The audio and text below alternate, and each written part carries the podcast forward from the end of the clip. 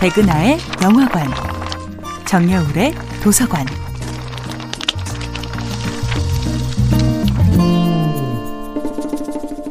안녕하세요. 여러분과 아름답고 풍요로운 책 이야기를 나누고 있는 작가 정여울입니다.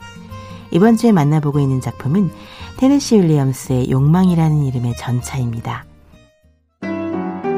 블랑시는 현실에 만족하지 못하고 오직 자신의 낭만적 상상 속에서만 행복을 누립니다.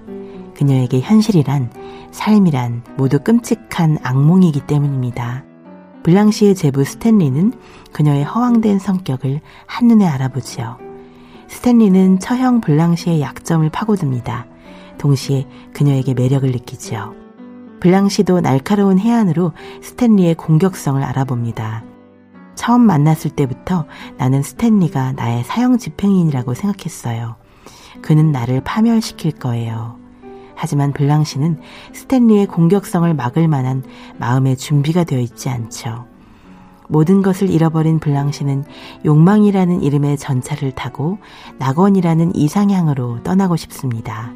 하지만 그녀에게 허락된 여행은 철진한 낭만의 전차를 탄 채 섬뜩한 현실이라는 목적지로 끝없이 이어지는 고통스러운 여행이지요.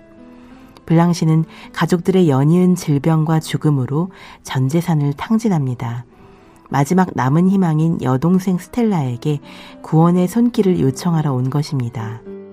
그러나 스텔라는 추억의 옛집 벨립으로 상징되는 낭만적 순수의 세계에서 추방당해 스탠리로 상징되는 세속적이고 속물적인 세계로 옮겨갑니다. 이제 스텔라조차도 언니를 이해하지 못하지요. 스탠리와의 행복한 결혼 생활에 푹 빠진 스텔라. 그녀에게 언니 블랑시의 갑작스런 방문은 달갑지 않습니다. 게다가 블랑시가 대저택 벨 리브를 잃어버렸다는 소식을 듣자 스텔라는 실망을 감추지 못하지요. 스텔라보다 더욱 실망한 사람은 바로 스텔라의 남편 스탠리였습니다. 루이지애나 주에는 나폴레옹 법전이라는 게 있는데 여기에 따르면 아내의 소유는 남편 소유이기도 하다 이거야. 스탠리는 처형의 재산 벨 리브가 마치 자신의 재산인 것처럼 행동합니다. 임신한 스텔라의 비좁은 방에 얹혀 살게 된 블랑시. 그녀는 누군가와 결혼하여 스탠리의 소나기에서 벗어나는 것만이 자신의 유일한 탈출구임을 압니다.